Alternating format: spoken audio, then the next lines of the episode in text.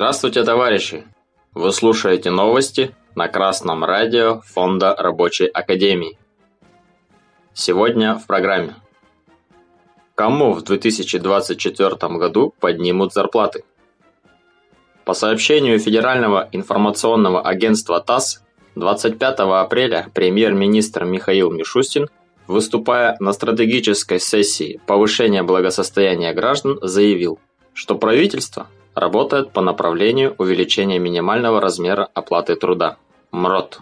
Так, с начала текущего года этот показатель вырос до 16 242 рублей. С 1 января следующего года по поручению главы государства мы проиндексируем МРОТ еще раз, но уже на 18,5%, что повысит зарплату 4,8 миллионам наших граждан добавил он, обратив внимание на то, что среди тех, кто трудится, не должно быть тех, кто еле сводит концы с концами.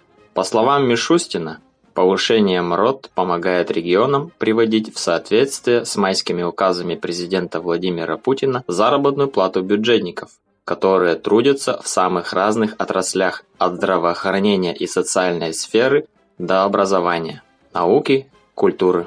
Новости об увеличении зарплат, индексации минимального размера оплаты труда, прожиточного минимума всегда воспринимаются обывателем в положительном ключе и как благо. Товарищ Ленин в свое время говорил, что нельзя в вопросах политики и экономики верить на слово. Необходимо проверять все факты и все сказанное на соответствие действительности. Красное радио Фонда Рабочей Академии напоминает товарищам трудящимся – о необходимости внимательного отношения к публичным высказываниям того или иного представителя буржуазии.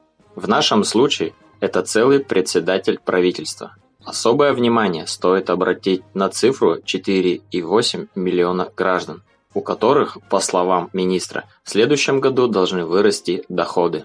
Нужно задать себе ряд вопросов. Кто эти 4,8 миллионов?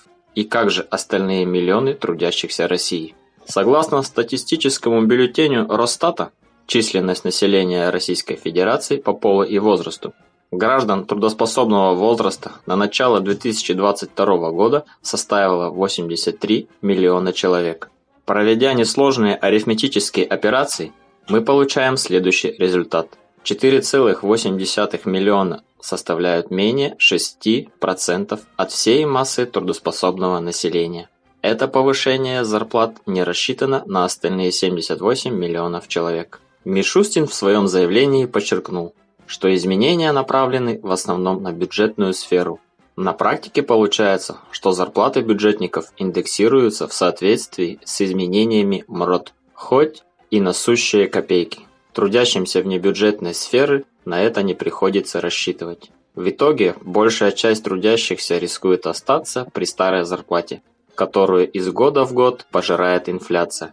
Выход из сложившейся ситуации у трудящихся только один – борьба за свою зарплату. Такая борьба ведется трудовыми коллективами, организованными в боевые профсоюзы, которые выдвигают требования к работодателю о повышении заработной платы. Для этого есть все законные основания. Так кому в 2024 году поднимут зарплаты? Тем, кто ведет коллективную борьбу за ее повышение. Никто, кроме самого работника, не заинтересован в улучшении его благосостояния, увеличении заработной платы. Рабочему человеку ничего не достается просто так. Все завоевания трудящихся добыты в борьбе. Для этого и ведется коллективная профсоюзная борьба. С вами был Андрей Бабин с коммунистическим приветом из города Свердловска.